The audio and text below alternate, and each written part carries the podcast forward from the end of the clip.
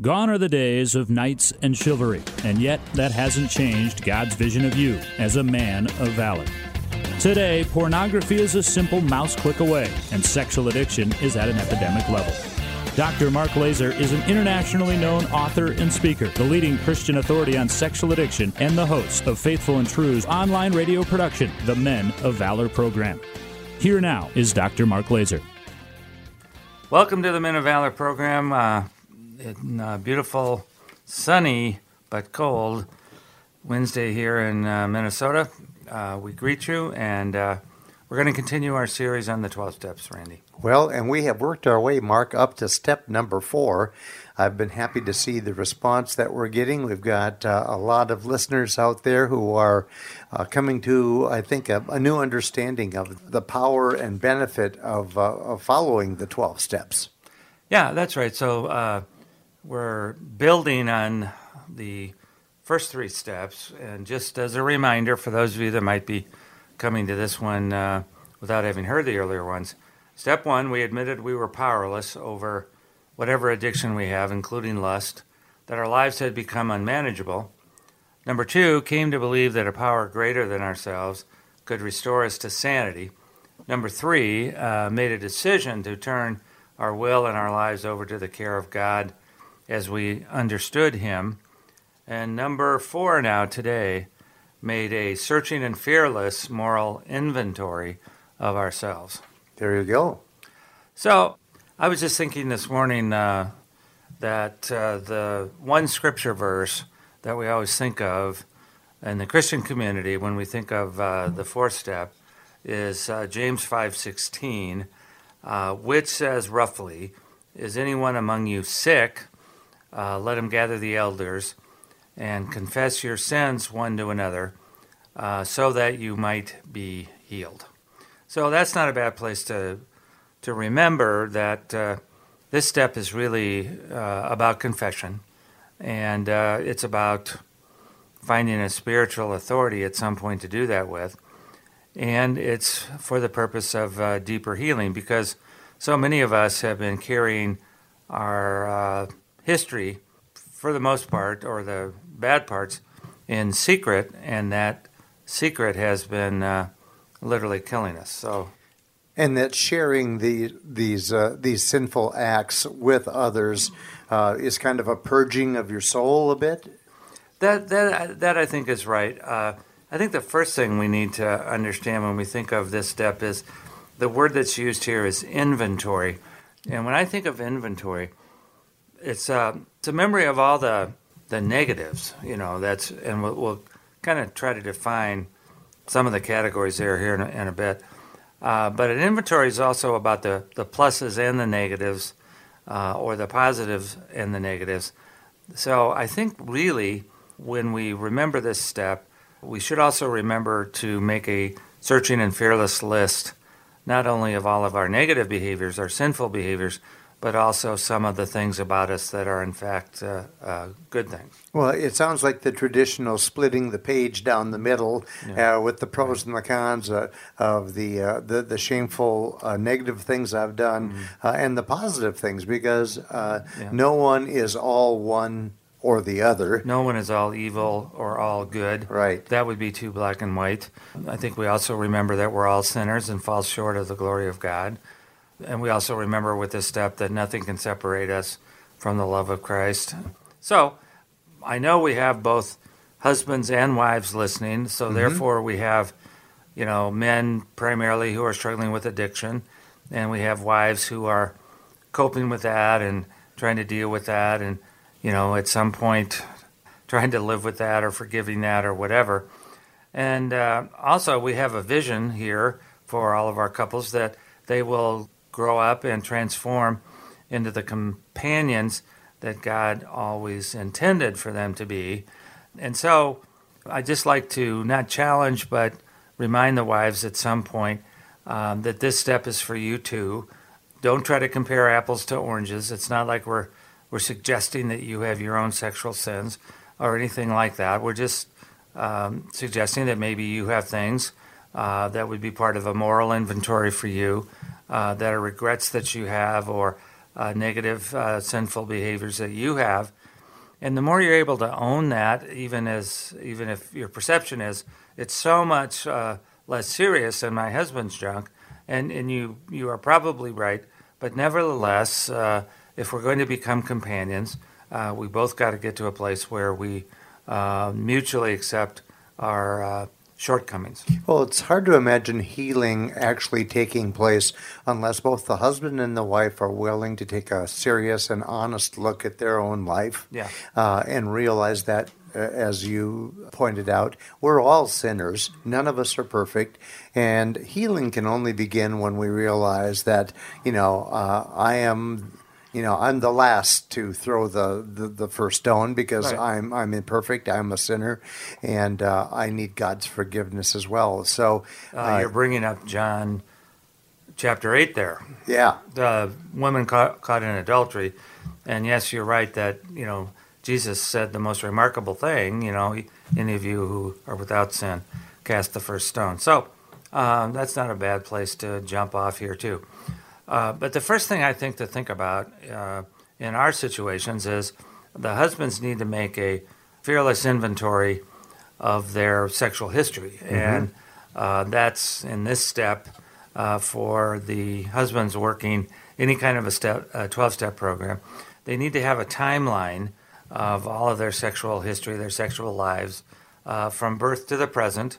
When I say timeline, I basic, excuse me, basically mean just bullet points about the various events of your life, going back even to preschool days. Not so much that there might be intentional things there, but that part of your moral inventory. It could also be things that happened to you. So, and then what we're going to do with that is uh, what we call here, and we've talked about this so often, full disclosure uh, to the wives. And uh, basically, one of the things I'm thinking here is that with any of the steps, we don't just work them one time, you know. And uh, doing a full disclosure with a spouse is, in fact, a form of the fourth step, which is incredibly important for the addict to get all of this secret history uh, out in the open. Whereas James says we, we might be healed and also we might eventually heal our relationship. Well, that very concept, Mark, is a big part of our Men of Valor workshop. Uh, we mm-hmm. this past weekend we had a great group of guys from mm-hmm. across the country that uh, were here at our center. I believe we had a group of 28 and uh, mm-hmm. representing a lot of different states, and that's one of the things that when they arrive, I don't think they fully grasp grasp nor understand uh, the importance of uh, that procedure that you have them do with uh, doing a chronological sexual history of their life and the impact that it has mm-hmm. uh, on, on their actions. Mentioning full disclosure, for the listeners that have not been through full disclosure, tell us once again the, the, the importance of, of that uh, procedure. Well, it, uh, the important thing is that uh, we're going to clear up the reality and um, I think in a lot of cases the sanity of the spouse who has been suspecting stuff, intuiting stuff, but she doesn't know the truth of the details of the truth. And so we're going to kind of clear up her reality by telling her all the things that we've done. And we don't want this to be based on questions that she's asked. We want this to be a proactive thing where the husbands are listing all of their coming clean, their sexual history, and it's coming clean. It's confessing really to the spouse. And uh, I think it's the most important step in the cornerstone of the foundation of building trust back in their relationship. Sure, because once she knows his whole history uh, in his own words, then that probably answers a lot of the questions that were mm-hmm. probably keeping her awake at night. Well, we hope it does. Uh, there's uh, obviously some of the wives that uh, given their trust levels, uh, wonder whether even in a full disclosure, the husband has disclosed everything. But we ask them to, again, in their intuition, which we think uh, intuition is based on um, accepting uh, the power of the Holy Spirit in our lives. You know, um, does it sound like, seem like, appear like uh, he's telling the truth at this point to the best of his ability?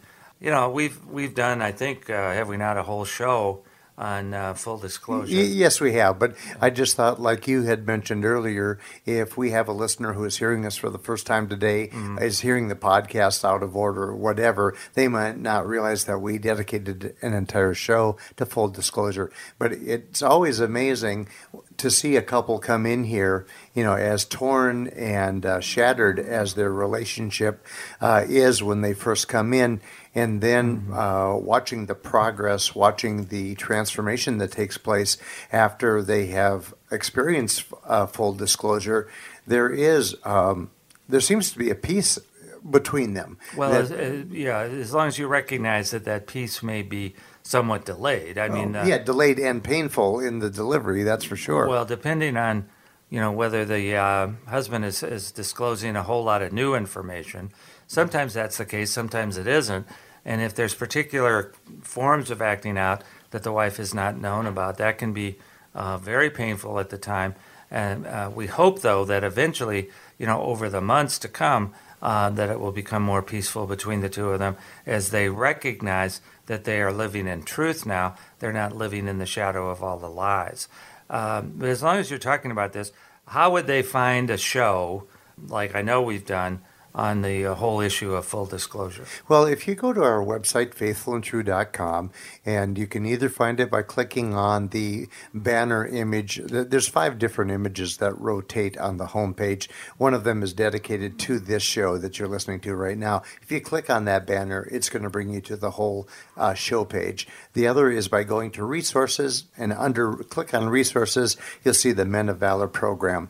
When you click on that, it's going to bring you to our whole show page. And if you you can scroll, uh, I was taking a look today because we are on show 283 today. Really? 283 podcasts for you to be able to listen to. Now, there's some encore presentations there. Uh, that's a necessity of uh, either schedule schedules or traveling Or health, yeah. Right, uh, right. Health issues and travel. Mm-hmm. Uh, so uh, sometimes we are we don't want to skip a week for you. We we want to bring hope and direction every week. So that's why we uh, take the time to post uh, a previous show where uh, it was an impactful message that we got good feedback on.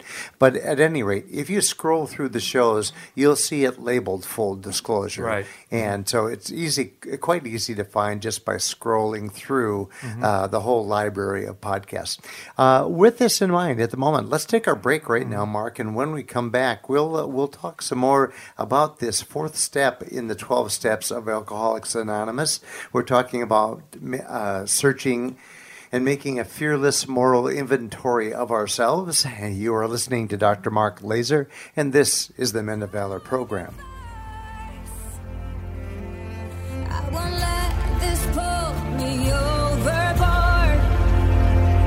God, keep my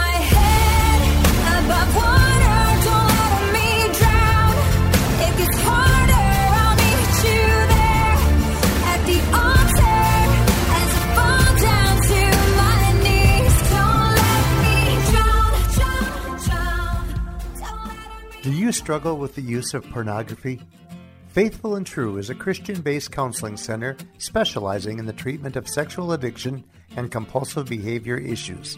Our well trained staff has the highest levels of clinical expertise combined with personal experience to understand and effectively treat your sexual addiction. We have a proven track record for helping men who are seeking a transformation in their lives.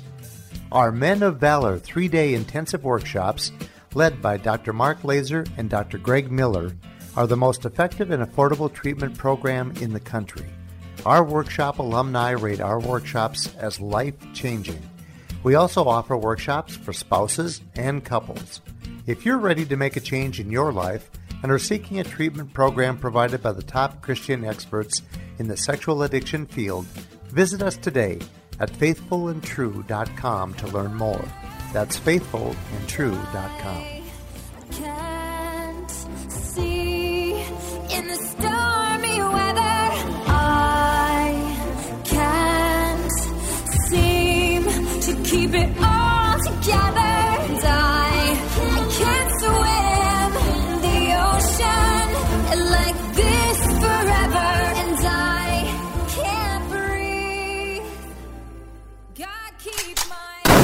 Time now for the trigger of the week.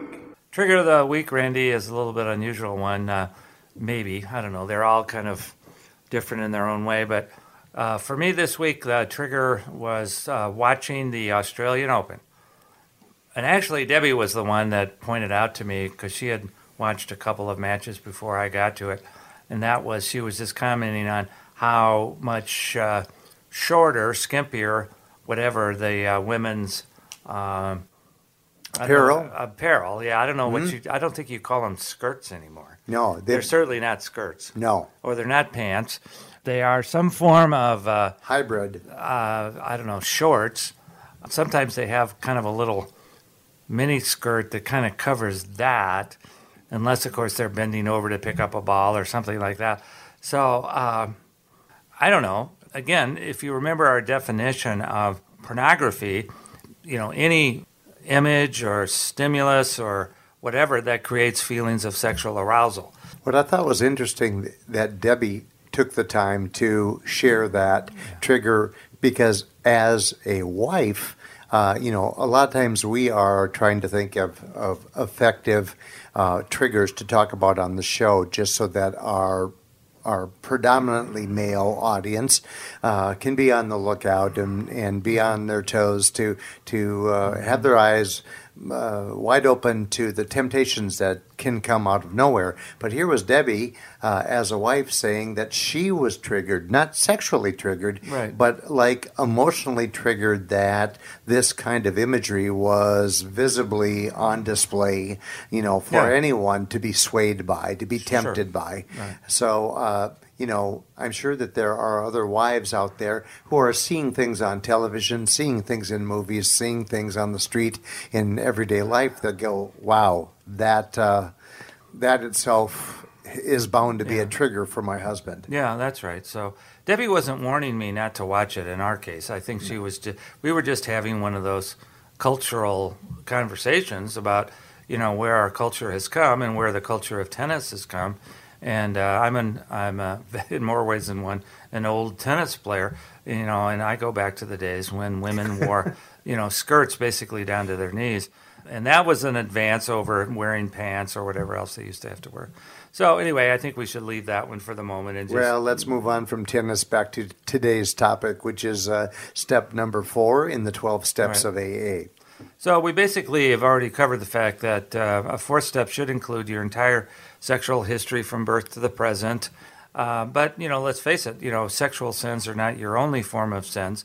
So it's kind of looking at your entire life, and uh, I think one of the things to focus on is uh, some of the lies you've told over the years. You know, uh, one of the questions in a fourth step would be, when did I learn to lie, and why did I lie? What was the purpose of it? Uh, and uh, some of the major lies over the years that I've told, not just about my sexual history, but about other aspects of my life, because I'm a, I'm afraid, according to the core belief, that if you really knew me, you would hate me and leave me. So uh, that it's getting all of that down. One of the important categories that I wanted to mention today that I think is uh, really a huge part of the fourth step is to make an inventory, and this is about an inventory of all the uh, angers and resentments that you still have. Uh, we were talking about this last night in the Tuesday night group, and uh, several of the men uh, were not as aware as they, they need to be of how angry over the years they've been.